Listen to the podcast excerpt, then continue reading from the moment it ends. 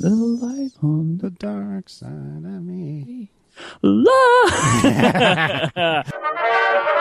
so I literally just arrived home from my trip in Romania. Like, walked in the door from the airport, came upstairs, sat down, called you on Skype. So we have a little bit of a scheduling snafu this week wherein Myke obviously just got back from vacation. Um, I'm going to be indisposed the tail end of the week for reasons that are not important. And so this was the best, well, mm, maybe the best possible time for the two of us to record. We're recording a little bit earlier than normal on uh, Tuesday. And so Myke, being the professional podcasters that he is, just as he said, came home, walked in the door, sat down, started talking. So if if listeners you hear snoring, it's because Myke has fallen asleep from his long day of travel. How long was the flight, or were the flights? The f- it was only one flight on the way back, and it's only like three and a half hours. It's not a long flight, but it's just you know you, you kind of Oh yeah, the the day is consumed by the travel, right? oh yeah, and you'd feel disgusting after having stepped foot in an airport for more than four minutes. At least I do, anyway. Like I, I get there, I get to wherever I'm going, and all I want in the world is to shower. And usually I don't until you know that evening because then it'll just throw everything off. But oh god, when I leave an airport, I just want, I just want like to peel my entire outside of my skin off of my body. Well, today, what I, uh, something I re- realized when I arrived in Heathrow Airport was that I didn't feel really tired, which I usually feel when I'm at Heathrow Airport, Mm-hmm. Because I'm usually coming off a long haul, right? Right, like a red eye, oftentimes, right? Yeah, or just anything, you know, like Mm-hmm. any eight-hour flight will make you feel tired, no matter when you left for it. Oh yeah. Uh, do you find Heathrow to be a good uh, airport, or do you find it to be deplorable, or somewhere in the middle? I really like Terminal Five, where I was today. Mm-hmm. That's mainly where British Airways. I think British Airways pretty much ultimately and exclusively operate from there. Um, And I really like that part of the airport when I'm there. The whole airport's pretty good, but Terminal 5 is a favorite of mine. Yeah, I haven't been there in uh, years and years, in six years. But my recollection of it was that it was a nice airport and uh, reasonably easy to get the tube out of there and into the, you know London proper, which is Yeah, we got the Heathrow Express, which is a 15 minute fast train, um, takes you into central London. nice, And then we had to come back out from there. But here I am, excellent. made it. Well, I appreciate you being such a professionals. I appreciate uh, Adina for letting me steal you from her at the very end of the vacation. I know that's not what probably she wanted either, and I appreciate that. I think she actually she did actually say that she was looking forward to an hour or two on her own. Make of that what you will, I suppose. Yeah, fair enough. Um, how was vacation? Now you were visiting her family, where English is not the generally spoken language at her house. Is that correct? That is completely correct. So, how was vacation, and how did you handle the language barrier this time? Any differences? Did you have a few new vocab words to impress the family with? How'd it go? I had no new words. Um, Adina's mum had lots of new words. Oh, for you, you mean? Yeah, she takes a Duolingo en- English test every day. That's awesome. Because of you, or just be, or, or you just kind of like another reason of the many reasons to learn. Well, I, I, no, it would be mainly because of me. Like she's got to this, I assume, like she's got to this point in her life and she hasn't needed it, right? Mhm. Um, but yeah, so that you know, it was really nice. It's really nice because she has a few more words. She understands a little bit more about what I'm trying to communicate. Mhm. It's nice. Uh, the Duolingo, other the other way around course, uh, Romanian for English speakers. That's actually pretty imminent. Like June, July is when that course is going to launch. So Oh, excellent. Okay, and then I will then be taking that every day.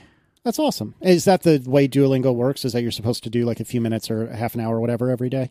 Yeah, something like that. There's like daily tests or some something. I'm not 100% sure how it works. I just know that it's something along those lines. That's very cool. That that's really adorable that she's doing that for you. It is. It it, it makes me embarrassed uh, because I don't. I have nothing new to contribute. and also, there's this thing that happens, right? So then, when, whenever I do use one of the very few Romanian words that I know, a little bit of a fuss is made about it every time, which makes me super embarrassed to use them at all.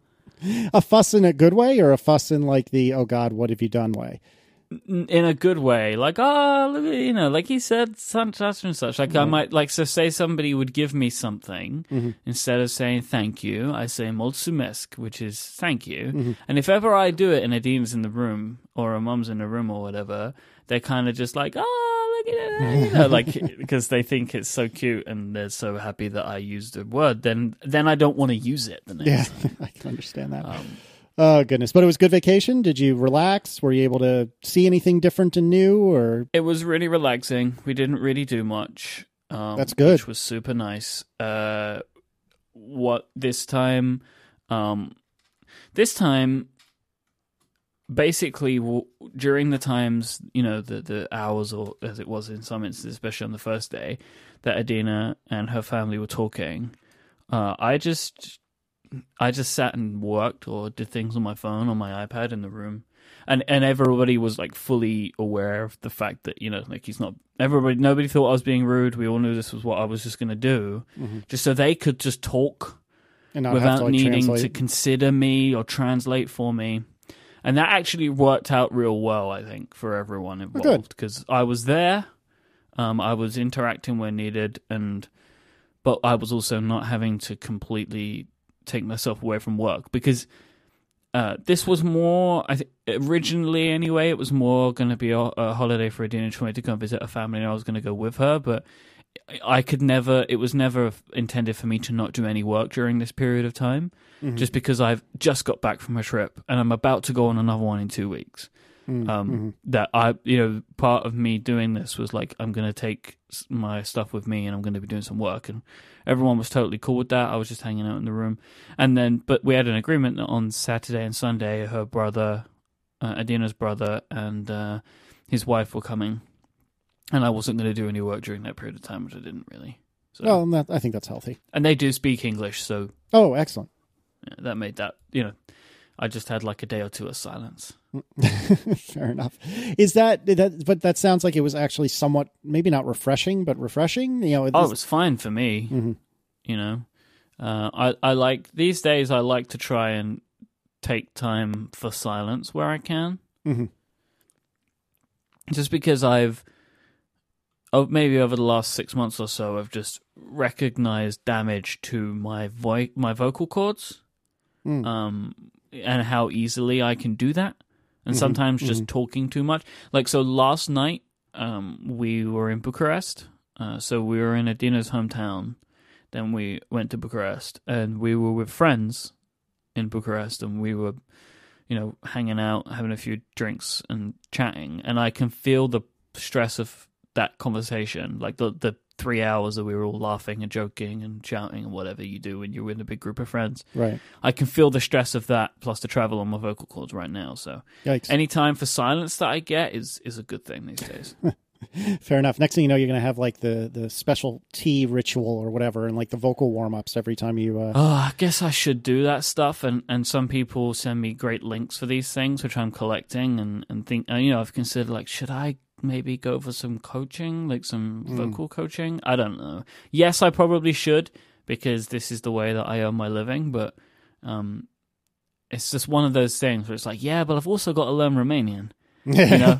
yeah. it's like you know you put these things on your list and you're like yeah i've, I've got to do all of these uh, but i'll get around to them eventually All right. Excellent. So, any other thoughts about vacation, or you you good? Yes but it, i have i have some time we'll talk about in a little bit All right, excellent. Um, we should probably do some follow up. Um, that was just it was super pertinent information to start the show off with, and uh, this is probably going to be a little bit of a short show because of that scheduling snafu. Um, we both have to run um, relatively quickly, so we might motor through these topics a little quicker than normal. But uh, we'll be back next week wait, what? say goodbye casey liss Yeah, right. Yeah, I thought you were serious. I was like, wait, what? oh God! All right, we'll have to fix that post because that uh, that made a lot more sense to you than it did to me. Even though it, even though it was a no, it was a good joke. I just ruined it. Anyway, all right. So let's do some follow up.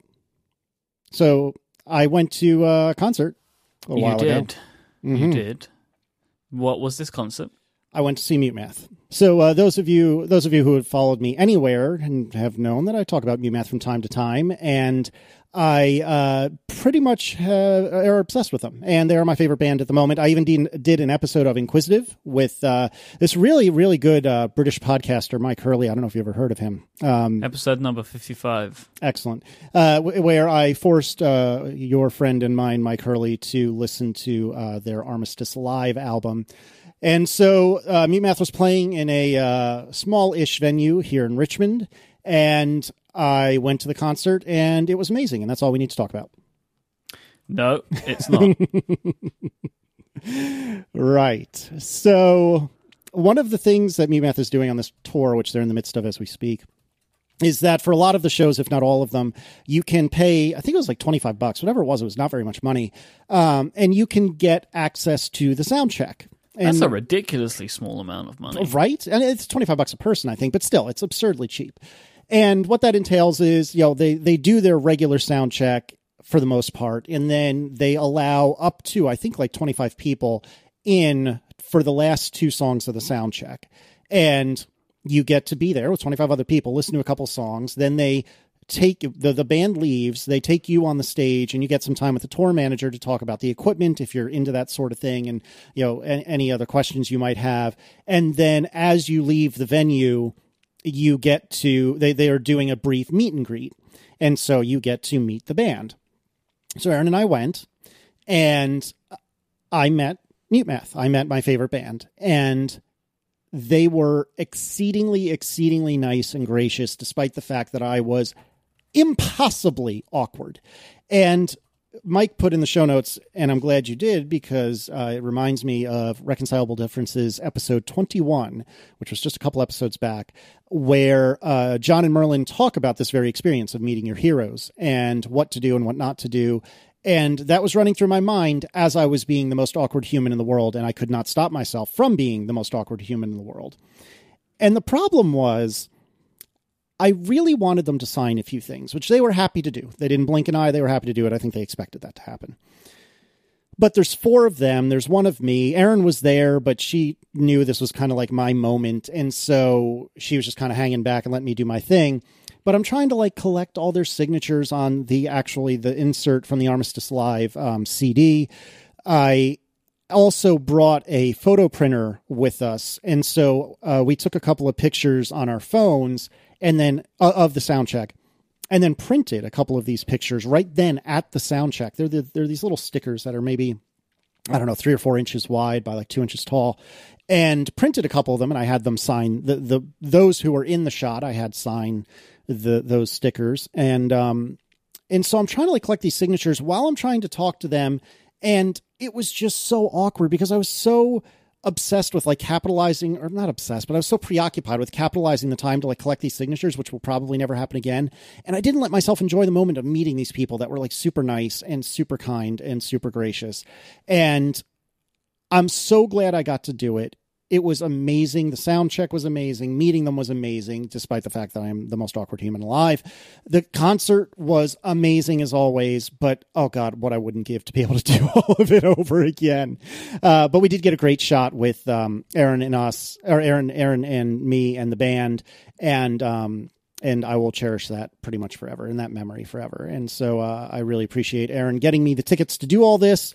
Um, we also rented a um, a lens for for our big cameras that I could take in, so I could get like some really great shots of the band. they Uh, let you do that? well, as we're standing outside, um, a security guard came out of the venue before we were even in the venue to say, "Does that lens detach from that camera?" Yep. Yeah, you're not going to be able to use that in there. Yeah, you can't use detachable lenses. Great. Well, I looked on the co- on the website for the venue, and it didn't say a thing about it. And yeah, that's just the thing you can't do. Ah, well, turns out. But you know why it is, right? well, because I no, actually, I don't know. They have a photographer. Yeah, so That's it. well, so what? I want I to take know a it's ridiculous. I'm not saying it's the re- it's a reason. Maybe somebody can know a better reason than that. Maybe there's something. But like I've had, um, I, I when I used to go to a lot of concerts as a younger guy, I've had people tell me I couldn't use just a digital camera Good grief. This yeah, was all before smartphones really had good cameras in them, though. so, but like now, there's nothing you can do. yeah, totally. So anyway, but they were super nice and it was really cool. Oh, and I forgot to mention. So, um, if you haven't seen Mute Math live during this tour, but do have tickets, I'm about to spoil a special treat during the tour. So I don't know, like fast forward a bit, or maybe if we remember, we'll put in a chapter marker. But um, one of the things that that Darren, the drummer, who is my favorite of the band, does during this tour is for one of the songs, he takes these gloves. They're like really big gloves, like you would use on, when you were welding or something, and they have wires coming off of them and a whole bunch of LEDs on the back of them. And so what he does is he takes four of these gloves from the drum kit into the audience and has four random people in the audience put on one of the gloves. You know, so there are four people, one glove per person.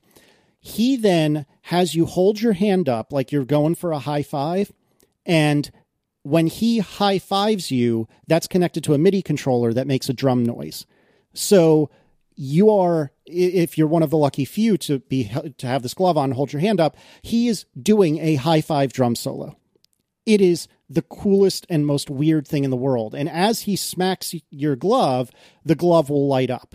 And so you you know even the back of the crowd can sort of understand what's happening. So during the sound check erin and i each had a glove on. So i was the one of the drums if you will for darren king who is one of my favorite musicians in the world how freaking cool is that? You didn't mind uh, being used like a drum. Nope, not a bit. It was amazing. And I did not get video of it, unfortunately, because both Erin and I were being drums. But uh, if I remember, I will put in the uh, put a link in the show notes to our night when he did the same thing at the actual concert. In which case, I wasn't one of the drums. Um, but we it it can show you kind of the experience except that's with you know th- a few hundred or a couple thousand people there. When it was when we were doing it it was all of 25 of us. But man it was so cool. And and he was super nice and funny. And everyone was just awesome. And it was funny because this armistice live album that i brought for all four band members to sign it occurred to me after we were already at the venue that the guitarist that was on that album had since been replaced. And so I said to their current guitarist, Todd, I was like, yeah, sorry, I'm going to have to ask you to sign this, but uh, I didn't even think about it until after we left the house. And he was super nice about it and laughed. And he was like, oh, I've done it a thousand times. Don't worry about it. But I felt kind of bad that I'm like, here, sign this album that you had nothing to do with. but, like, but they were, uh, they were super nice. And, and I, I was so thankful for it. And, and again, I th- thank you so much, Erin, for getting me the tickets and for getting me the camera lens I wasn't able to use because I'm a moron. Um, it, it was amazing. And I'm so, I'm so, so thankful for it. I'm pleased you had a good time, and I'm pleased that the sound check thing worked out to Yeah. be an incredibly good deal. Oh yeah, I, I mean, I would have paid five times that mo- that money to be able to do what we what we did, and uh, Yeah, no doubt. it, it was very cool.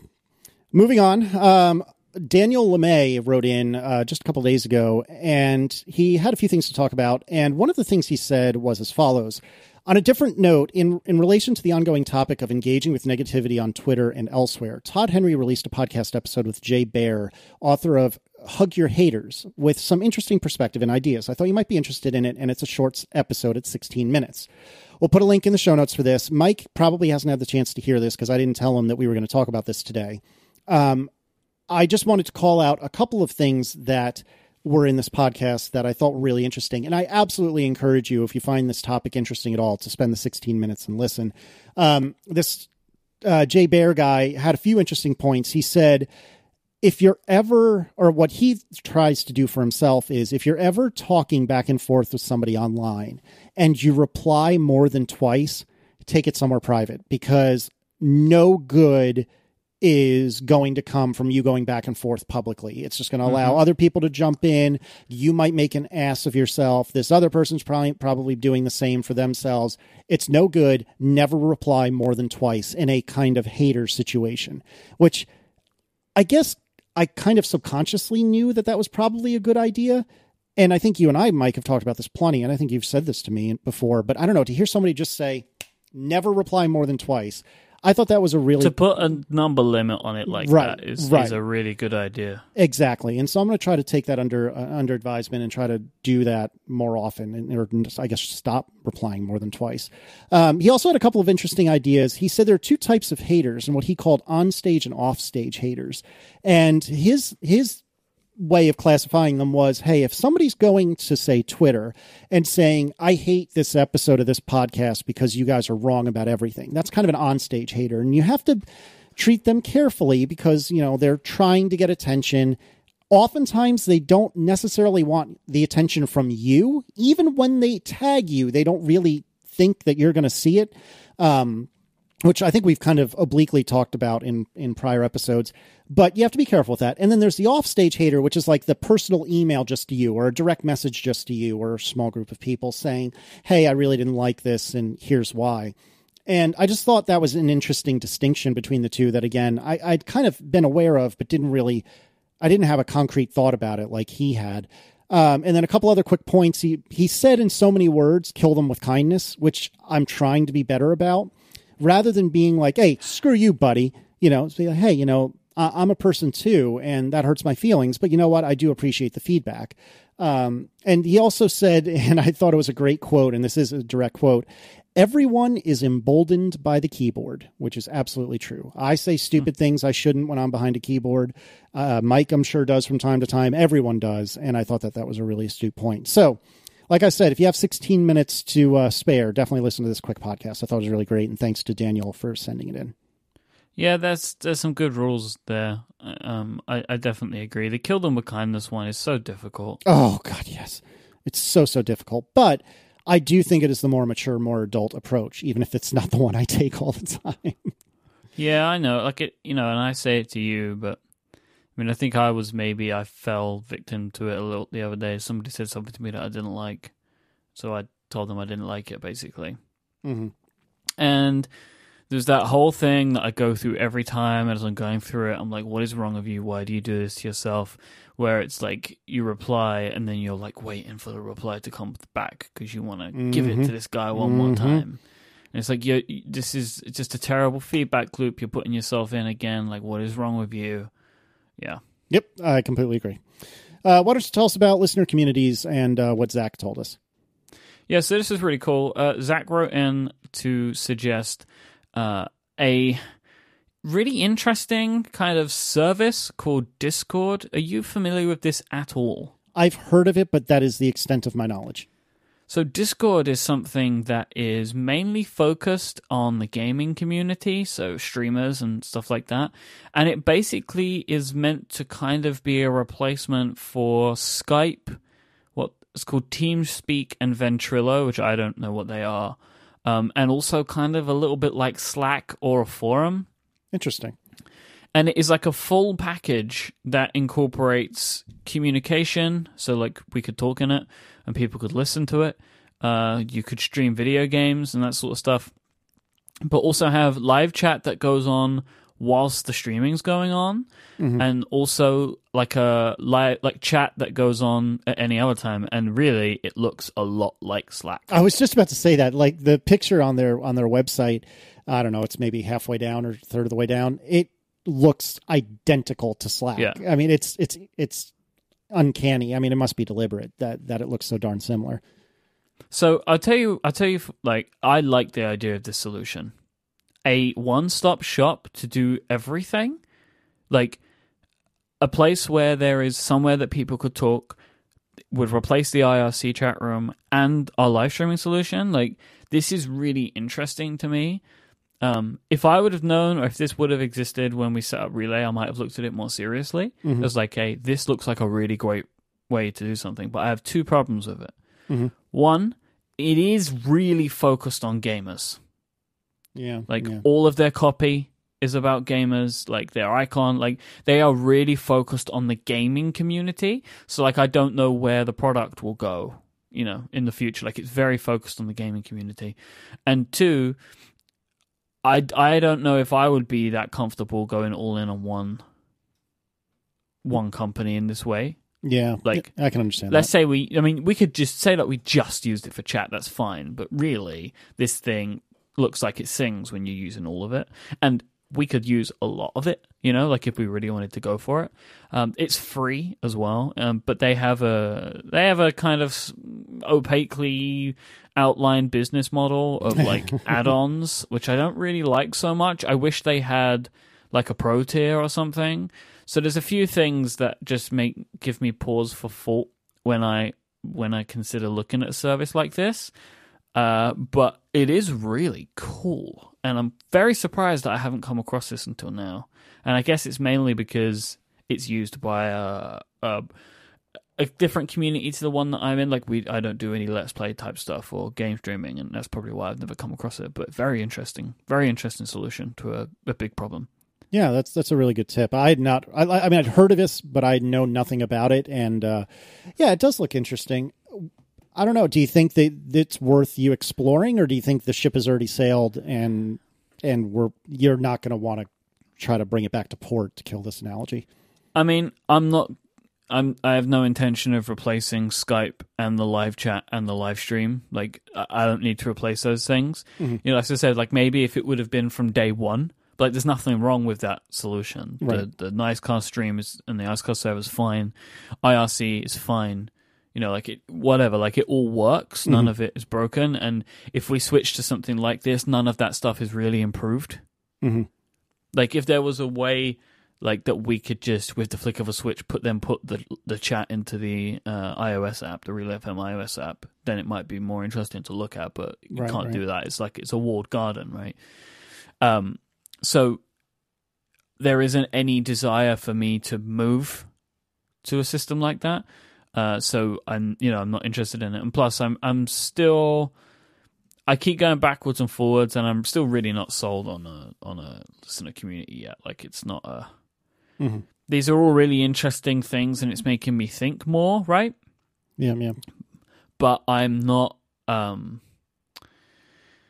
This isn't something like I'm running out to go and set up for tomorrow morning, right? Mhm. if we ever do it and i don't i still don't know if i feel like it's something i want to do. And there's a really good uh piece of feedback that came through from keegan which kind of put into thoughts some of my thinking about to put into words some of my thinking about the member a member community like a slack member community. So keegan wrote in and said um well he wrote this great post about potential pitfalls of having a Slack or member community, and he spoke about a few different things.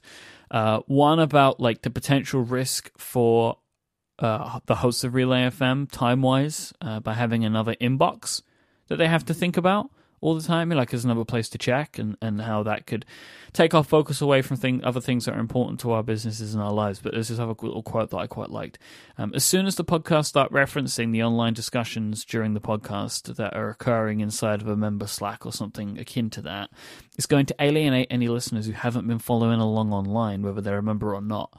Right now, any tweets or feedback from listeners can always be shared during the podcast and in the show notes, so everyone is kept in the loop That is a really good very point. good point because you so like if people get annoyed or frustrated or whatever or upset or feel left out when me and you mention a conversation we had in the slack right? To Mhm. with like our own slack. Imagine how they would feel if there is a all the feedback and all the discussion around the shows is happening in the slack and then we're referencing it and people can't see it. Or even if they're a part of it like it's really difficult to go back and we can't really link to it very easily if at all so that is a problem and then also there could end up being like a a weird feedback loop going Mm. on then if Mhm. if we're putting the majority of our time into a community like that yeah I, i'm starting to really feel like the communities that currently exist are already fine I think you're right. Um, because there aren't any real problems. This would just be a nice to have, and I feel like it could bring new issues that don't currently exist. One of them, the I guess the majority one, the one that's really been bugging me, is community management. Yep. that's the one that's really been bugging me a lot.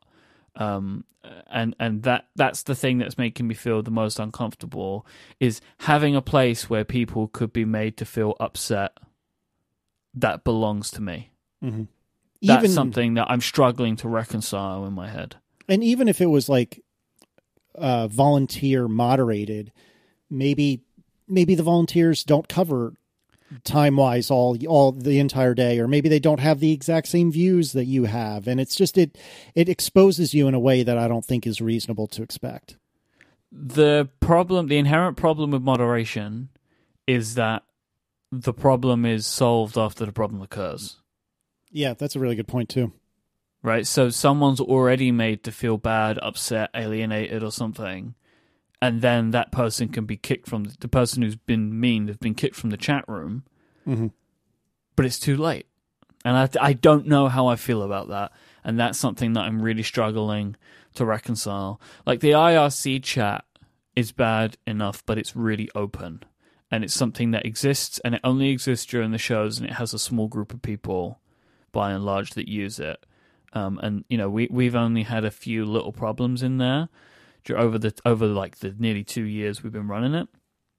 But having this community which is occurring constantly twenty four seven, I don't know. I'm, strugg- I'm, I'm struggling. I'm, I'm I'm struggling to to weigh up the pros and cons and come out with something that really makes sense for me.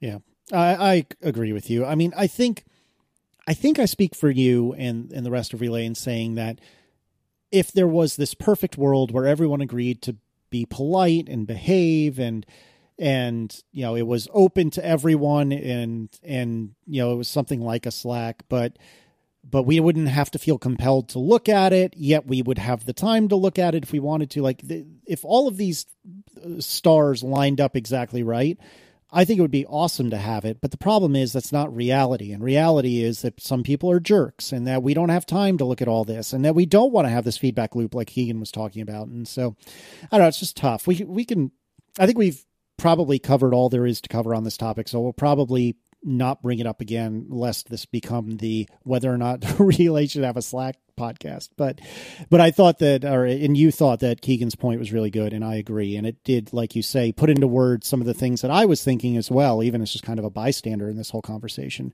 Um, and so I appreciate Keegan writing that. And and again, here's a great example of how this stuff works without the Relay Slack. You know, presumably that sort of a feedback would have happened in the Slack if it if it had existed, and instead it was put on on a blog post, which is where I think it's much better off because we can link to it, we can see it, we can discuss it, etc. So, yeah, yeah, that was really good. Uh, I like that sort of stuff. Yep. All right, mini topic for today: family tech support. Oh, the worst. With a caveat. Okay. Which don't you don't share a language. Oh yeah, that that's a whole new kind of the worst. How did you get roped into that?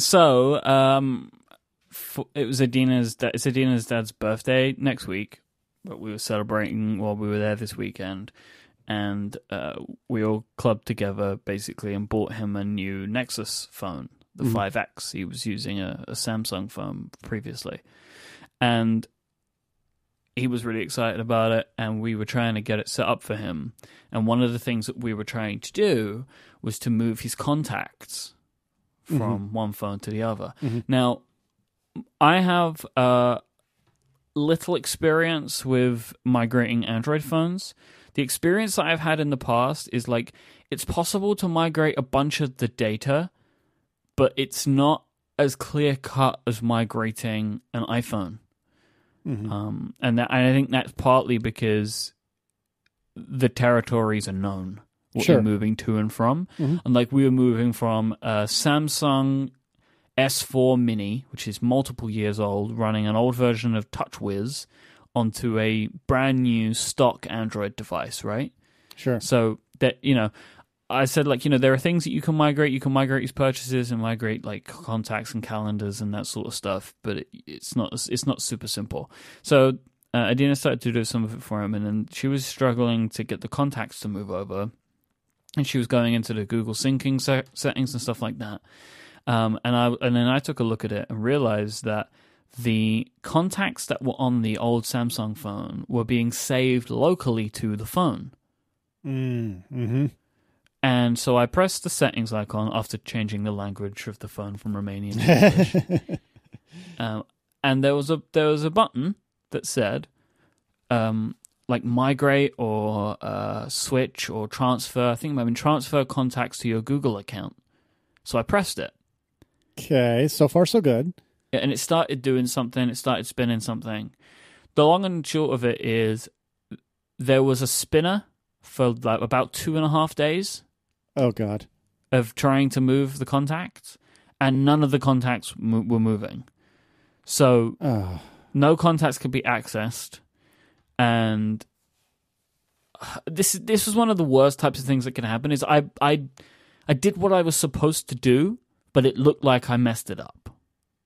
Right, hmm like that was all I could do was to press that button, so I could transfer them to his Google account, so I could sync them to his Google account, and then just download them on the new phone. That is the way that that should be done.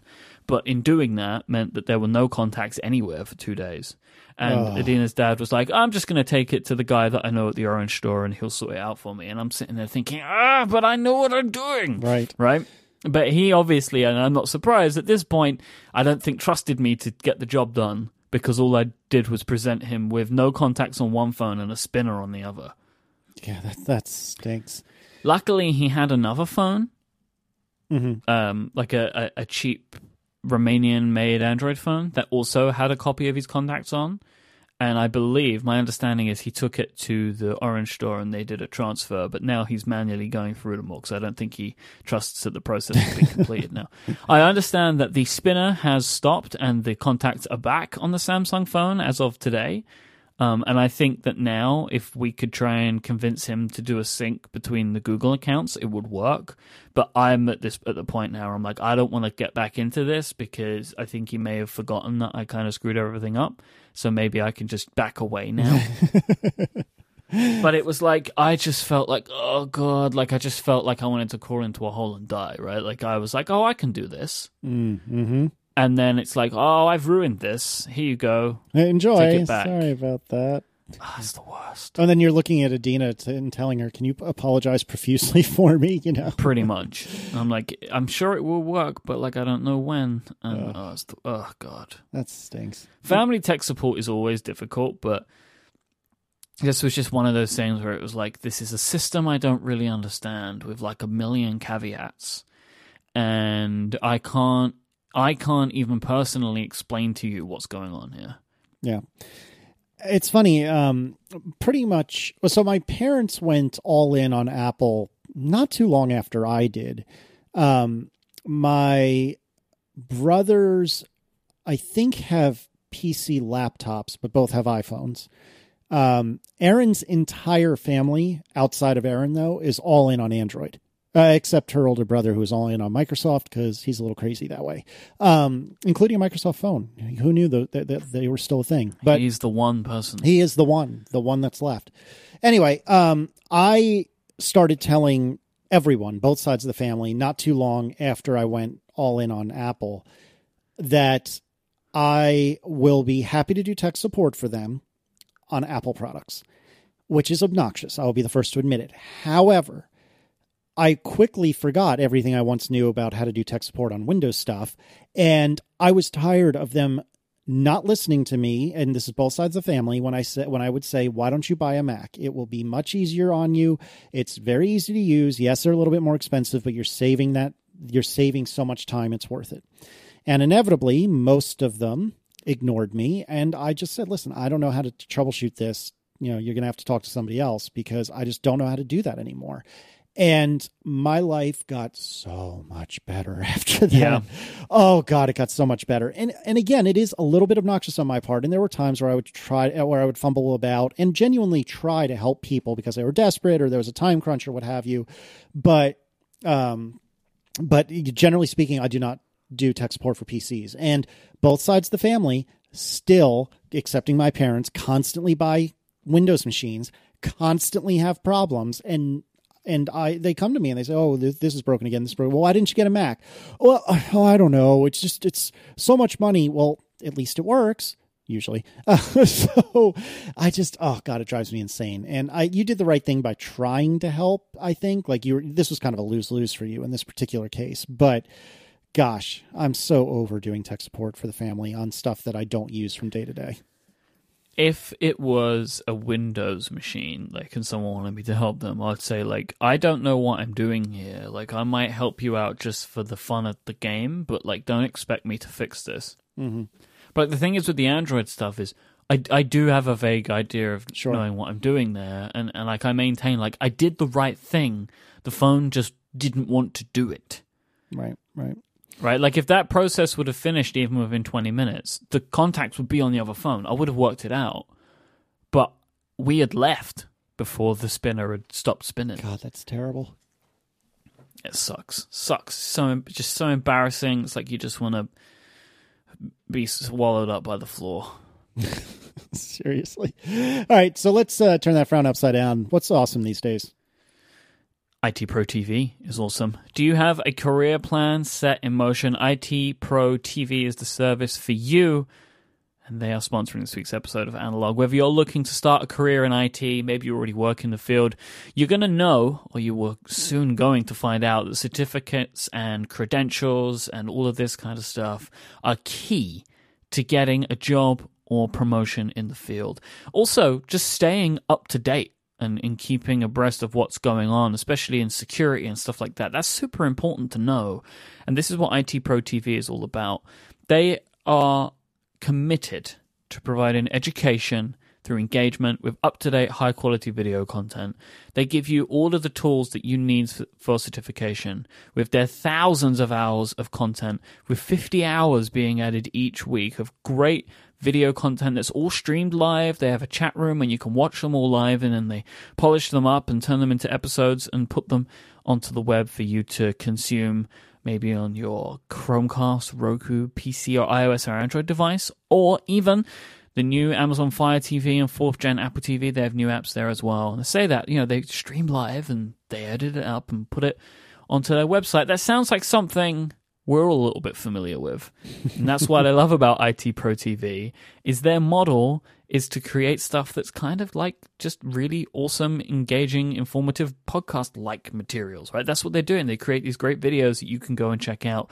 Their topics include Microsoft technology certification, so you can learn to do the tech support that me and Casey can't do. Okay. Apple certified support professional, ethical hacking. They now have new courses on Cloud Plus and Active Directory in Azure. They have Cisco ASA Express Security of Todd Lammle. They have Google Apps for Work Administrator, Google Groups for Business, and so much more. They have virtual machine labs and transcender practice exams that usually cost over $109.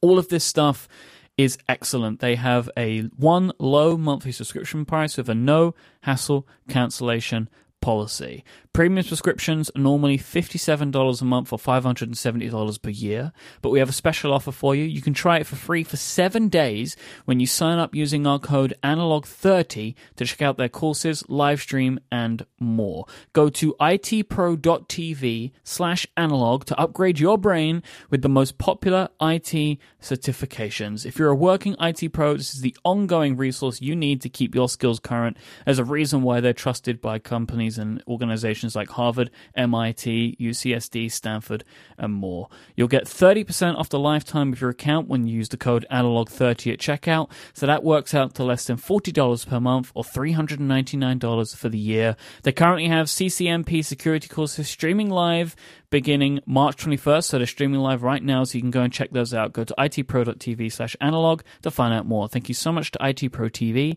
for their support of this show and Relay FM.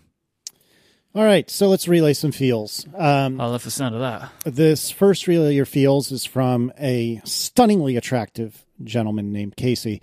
Um, it's for me.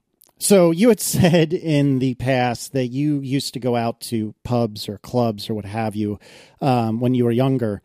Were you ever a smoker? I have never been a smoker. No. So I have tried a cigarette Mhm. and I didn't like it. How old were you roughly? Uh, I probably was like 19 or 20. Okay. Um, I it was kind of just like had a few drinks. Uh, we're all standing outside because my friends are smoking. What is that like? Do not like that. um, the majority of my nightclub life was after the smoking ban in the UK. Oh, interesting. And roughly when was that? Just give or take. I can't remember. I was I was probably about 19 at the time. So coming on to 10 years, I Mhm. guess. Mhm. I, probably is probably how long it's been. And you know, the, the smoking ban was so great. I was actually in a nightclub on the the last night of the Smoking Ban, which turned out to be a really weird, good party. I don't can imagine. Why?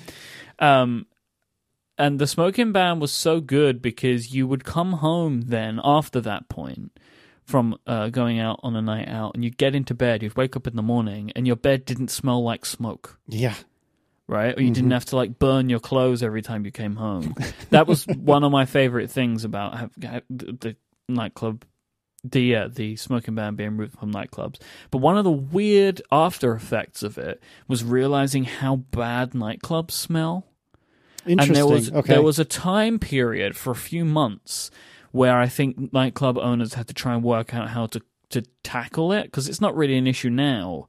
Um, but yeah, nightclubs smell really bad when the, the the smell of smoke isn't covering up the regular smells of a nightclub. That's fair. Were uh, your friends at this time? You, you said at least a couple of them were smokers. Was Yeah, m- most of my friends. That's what I was gonna ask. My best friend, who I used to go on all these nights out with, he was a smoker. So when the just sometimes just me and him used to go out together, and I would have to make a choice: like, do I go outside with him, or do I stay inside on my own? Mhm, Um, not always on my own, of course, but yeah, yeah, yeah. you know how that works. Uh, but yeah, so I ne- was never a smoker. I will never be a smoker. It's just not something uh, that I'm interested in doing. Um, never have been. Yeah, same here. I don't think I've ever even tried a cigarette. Um, I find, I, I don't think I'm unique in this way, but I find the smell of, of cigarette smoke really disgusting. Um, I hate when I smell like it if I've been around smokers. Um, I can't sleep if I if I smell like that. So I mean, I tend to shower at night anyway, but I would absolutely shower no matter how tired I may be if I've been to somewhere that that allows smoking. It was maybe four or five years ago now that Virginia ha- enacted a ban like what you're referring to, and there are some places that do allow smoking inside because they claim that they have like dual ventilation systems or something. There's regulations around it. I forget what the specifics are, but I find that I don't tend to go to those places because they still smell like smoke, even though they're they're by the letter of the law doing exactly what they should be doing. Um, it's just disgusting to me. And and I mean, I'm, I'm if you choose to smoke, that's certainly your prerogative, but uh, it's also my choice not to be around it if I can help it. So. Anything else on uh, Relay Your Feels? Looks like we have a couple of more here. Yeah, Jim would like to know: Is there any chance that we will hear Erin again on analog at any point in the near future? It's funny. Um, Erin and I briefly talked about, you know, when we were when Myke and I were trying to figure out the schedule for this very episode, like should she jump in and and do one and and it never got to the point between Myke and I that I even said anything to Myke because it, we figured we could work it out and we were able to. Um, I think if there was an impetus to do so, maybe like I, I don't know if I, I can't imagine you sitting one out just for funsies, you know, like if it's one of those cases where you're going to be gone for a while and we just can't work out the timing, then maybe she'll pitch hit, pitch hit, um, pinch hit. Good grief. So maybe maybe she'll pinch hit. Um, but uh, sitting here now, I don't I don't foresee it happening. Um, Erin does listen to analog and is almost caught up. Um, she went through a drought during the winter because she wasn't um, out in the neighborhood walking Declan, which is when she typically listens to podcasts. Um, and so because of that, she was way behind. Well, now she's almost caught up, and the only episode she has yet to hear is the one that she was on because she's so scared to listen back to it. But uh, there will come a time that she's going to run out of stuff to listen to, and she'll have to. But um, I, I think it may happen sometime, but I don't think it'll happen unless there's a reason to. Like Myke is gone, and we can't figure out a way to make it work. Joe would like to know, Casey, is there any baby prep that you wish you had done or thought of before Declan came? Uh, Joe Hmm. is a pen addict listener. He's a very nice guy. He is expecting a baby any day now. Oh well, congratulations then, and uh, I hope uh, mom and baby are yeah, maybe at this point doing well, um, if if or soon to be doing well. Um, I can't think of anything in particular that I wish I had done. Um, but I can tell you a couple things I'm really thankful to have done. Uh, number one, I'm really thankful that we got uh, a bigger camera, something better than just our iPhones our iPhones take great pictures, and live photos has really ruined the big camera a little bit. Um, I still grab the big camera before I grab my phone, generally speaking, if I'm if I have the time to and and, and can. But um, but having a big camera, the pictures that come out of that are better enough to justify the cost, to justify the weight, the bulk, etc. Um, the other thing that we did that I'm really thankful for is we really heavily got into day one. Um, they have not sponsored the show, to my recollection. Um, I've never received anything but a T-shirt from them. Um, but I really, really love that app. It's a really great app, and it's a it's like a diary sort of thing but it's it's it's got plenty of like metadata about where you were, what the weather was, you know, was it a busy day for you because you walked a gazillion steps, and we would track things like oh the first time the baby kicked, or you know, when when when he was still Sprout before he was Declan, and then once Declan became Declan, you know, oh, he just took his first step or he just got his first tooth. And, and we've been doing that in day one. And I'm really, really thankful for it. We've fallen off the wagon a little bit since he's been born because we've been so busy, but we still make sure the major stuff gets in there. And uh, I definitely re- recommend both of those. I'm sure there's something that I didn't do that I wish I did, but it, it's, it's all such a darn blur that I can't think of it off the top of my head. Um, Spencer writes in, which songs do you absolutely have to sing when they come on, and which lyrics do you always get wrong? So I didn't think of any specific songs because I don't really, I don't think I have any specific songs because I sing way too much to too many songs, probably when I shouldn't. Like I just sing. I if I'm in a car with people, even if I only kind of know them and like we're listening to the radio, I will sing along to that. Uh, case in point being this weekend, we took a, a car trip from Adina's hometown to Bucharest. It's like a six or seven hour drive. And we were listening to songs all the way. You know, Adina was being the DJ basically, and I was singing a lot on the trip, uh, which also uh, highlighted and made me think of one of my special skills. My spe- one of my special skills is remembering lyrics to songs. Oh yeah.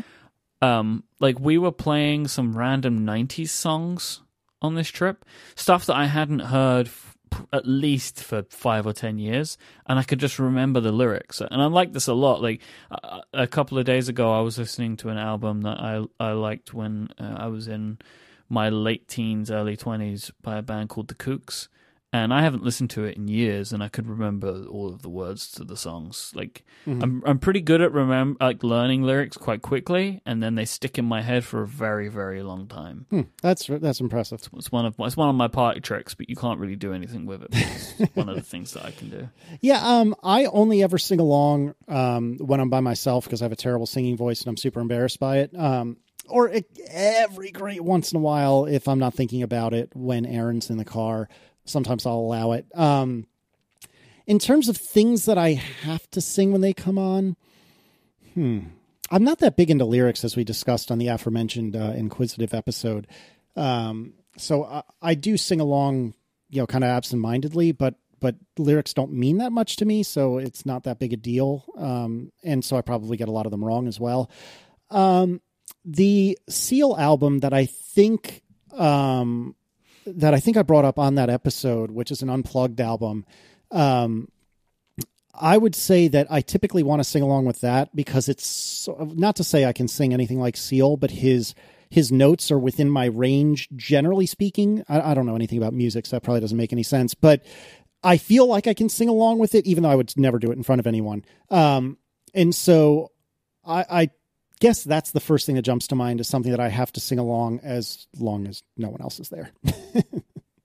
exactly. It's, that one is that was that one album. of the songs actually that came on, and I oh, was oh, yeah? surprised as to how much of that I remembered. But I do love that song though. It is a great, great song, and that one is one that most people get the lyrics wrong if memory serves, because it's. I always want to say grave, kiss from a rose on the grave, but it's actually gray, I believe or maybe vice versa. I don't know. Oh, I always say grave. So this is the thing. Like, I'm not 100 percent sure that all of my well, I know not all of my lyrics are 100 percent correct, but mm-hmm. I at least fill in the words of what I believe are always the always the words. If that mm-hmm. makes sense. Yeah. So like, I'm singing something, and I mean, it's probably not always correct, but I at least remember what I thought I knew.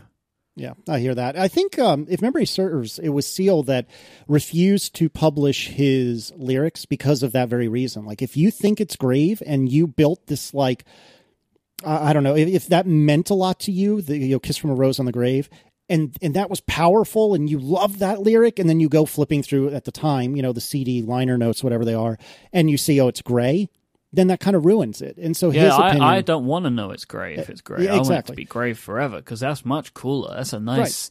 That's a nice image. Like, why would he go with grey? Grey is way better. right and, and it could be that i have that i have this wrong but the point is still still stands right and so i'm pretty Yeah. sure it was seal that said he didn't like publishing lyrics because he doesn't want to ruin it for people so Excellent. All right. Well, I think that's it for this week. But please, people, um, more relay your feels. We love the relay your feels, and uh, and we love answering those questions. So please, um, please send them in, and uh, we will let Myke play you out.